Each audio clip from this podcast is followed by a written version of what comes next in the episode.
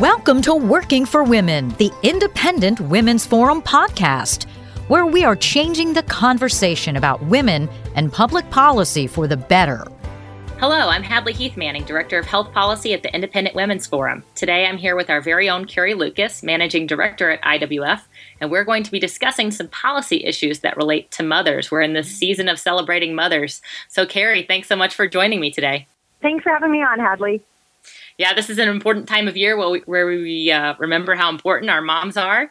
And uh, it's also the time of year where sometimes we start to hear lawmakers talking about how they want to help moms, especially moms who work. So, one thing, Carrie, have you seen this map of the whole world? And it looks like the United States is way behind because, unlike most first world developed countries, we don't have a paid maternity leave mandate. Have you seen those maps?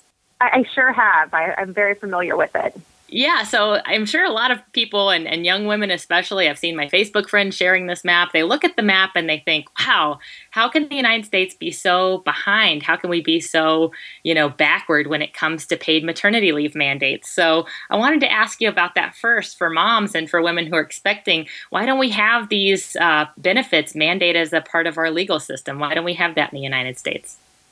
Well, you know, the first, I think the simple answer to that is that um, Americans have long trusted that the American people uh, ought to be free to design the employment contracts that they think make the most sense um, for them.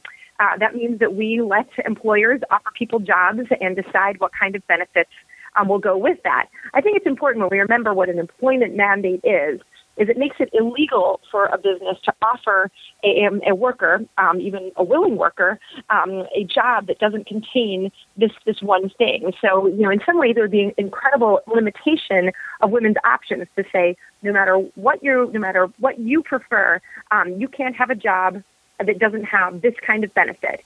Um, and that's particularly important when you understand that there's always going to be trade offs between more generous benefit packages and um, compensation. When an employer goes to hire a worker, um, that employer thinks about the, the total cost of, of keeping that person on payroll. That includes taxes, it includes the cost of health care, and it includes things like paid leave. So when you mandate something like that an employer has to provide paid leave, that means that the amount of money that that employer can provide for, for pay for the, the money in your pocket, that goes down. Um, so really, this is that makes the world a little bit less flexible.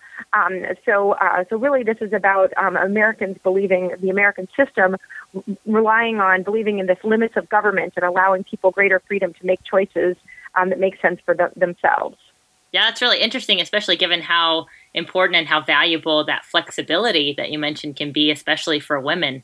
Um, but I know you don't even live in the U.S. right now, Carrie, right? Like you live in, in Europe, and a lot of the European countries have these mandates. Is it, I mean, is it really a big deal? Does it do any harm? Well, you know, absolutely. There's certainly, you know, when you when you think about this, what about the trade-offs between um, a paid leave system and um, um, and one like we have it in the United States, it's very easy when when kind of people show that map and point out this idea that oh, it's so terrible that the United States is one of the few countries in the world that, that doesn't have um, this generous paid leave mandate. Well, well, that's you know, there's certainly some benefits, and a lot of people. I see a lot of moms um, who get to take six months off after having a baby, and they get to kind of take it easy and, and enjoy that newborn. And it's easy to feel feel a little bit jealous of them. Um, but um, but then we have to look at the other side of the coin, and there's a lot of drawbacks to that. It's not just that that there's an incredible amount of, of taxes that are go into having to support that that paid leave and the time off and the the programs that um, provide European women with that support even when they aren't um, uh, working. Um, but it also changes expectations about female workers. I mean, if you, someone like me, I've had five kids in the last 10 years. Um, if you were an employer and you were looking at me when I was newly married and hadn't had any kids yet, and somebody would, would might look at me and say, "Boy, you know, if she starts having kids, um, she's going to disappear for a really long time." I don't, I don't think I want to trust her for to be in this leadership position. Um, and and I think that a lot of European women do feel that they feel that they're overlooked, that they um, that bosses um, think they might be about to leave the workforce um, for leave their their jobs and leave them in kind of a um, tough spot without um, without somebody to fill that role. So it does, and and you'll see um, statistics. The OECD um, has statistics comparing the number of, of women that are in leadership positions or in management positions, and they're, women, uh, European women are much less likely than um, women in the U.S. to to be in, in managerial p- positions. So there is definitely a cost to this in terms of ec- economic opportunities. Wow, and that's uh, that's an interesting point you make because I think often people are just looking at one side of the ledger. They're not looking at the cost. They're not looking at the the consequences. But one thing that you said really stood out to me, Carrie, and I don't know if our listeners know, but you said you've had five kids in the last ten years, and so it's that you've had some personal experience with being a working mom. So how have you made this work for you, especially during your maternity time when you've you've given birth to a new baby, welcomed a new baby to your family? How how have you made it work? You know, it, it, it's really interesting. Obviously, um, you know, I work for. I'm really lucky because I work for the Independent Women's Forum, and we are um, an organization that believes in, in flexibility and, and working with women to um, um, to help balance um, work and work and family. So I know that I'm kind of in a, a very fortunate position.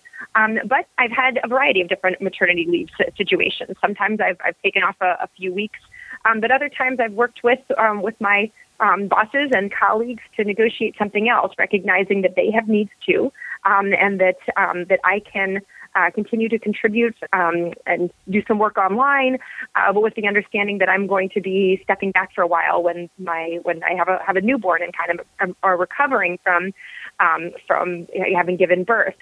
And I think it's this, this back and forth, these conversations, and and this idea that um, the people should be able to find um, find solutions and find flexible arrangements that make make sense for them. I think that's often lost in the conversation about paid leave mandate, mandates. Because you know, as you know, you know, I'm a mom of, of five kids, and I've had um, I recognize the needs of working mothers. But I'm also somebody who's I'm kind of involved in the, the management system at IWF. So I also have to think as a boss and as somebody who knows the bottom line of a very small organization and have to, to think about things from, from that point of view. And I know that if somebody's going to take off for, for months at a time, um, it's, it can be tough. It can be tough as a small business figuring out how to make ends meet when somebody's away, how to bear the extra costs of finding a replacement for that worker, how to shift responsibilities and not drive your coworkers, the coworkers crazy. Um, so there's a lot of considerations that go into this. And that's why I think we should be really cautious about, about thinking about government coming in and imposing a one size fits all solution.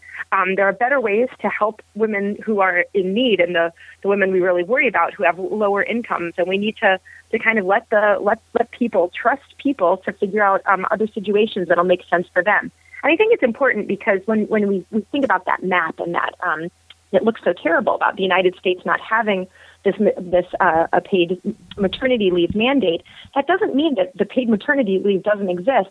In fact, most full time um, workers have access to paid leave benefits. About eight in ten workers have access to some kind of paid leave.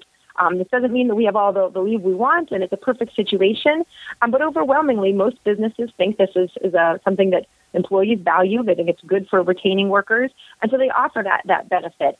Um, and you know, we need to be real careful before we kind of trump the the decisions that are being made by um, you know 100 million American um, workers and create a one size fits all program for everyone. Yeah, so I, th- I, think that's like a common fallacy that if the government doesn't mandate something or the government doesn't provide something, people start to assume that it doesn't exist or that it's not widespread or available to, to a lot of people. So that happens all the time. We talk about uh, universal health care, universal daycare, universal paid maternity leave mandates. I mean, it, just because the government isn't enforcing a law that says everybody has to do this the same way doesn't mean a lot of people aren't doing it already in various ways. But I think people who support paid leave mandates generally are just concerned about women. I think it comes from a, a good intention, and maybe they're especially concerned uh, for low income women or women who have low skills, women whose employers might not think that it's worth it to offer them, you know, a generous maternity leave package because they're more easily replaceable in the workforce, um, and, and women who might have trouble making ends meet when they do take time off. Uh, or if they choose to take time off after the birth of a baby. So, Carrie, this may be a tough question, but how can we better support those women who are in those difficult situations who face a real financial hardship uh, because of a pregnancy. Yeah, you know, and I think this is this is the real question that we should be grappling with because um, you know when you talk about women who have have educations, who have um, who are earning higher higher wages, um, we have a lot of choices, and nobody should be um, uh, should be concerned about about um, how we're going to make these decisions because we're perfectly capable of making decisions for ourselves of, of putting yeah, my only con- for, my only um, concern for women like for, for, women like that is that they might lose the ability to make those decisions right if we have somebody making those decisions exactly. for us right yeah you're no you're exactly right but but I do think when when you think about who it is that we should be worrying about it's that single woman um, who is um, you know pregnant and doesn't have a, a partner to help her during that that the time um, if she has to take take time off.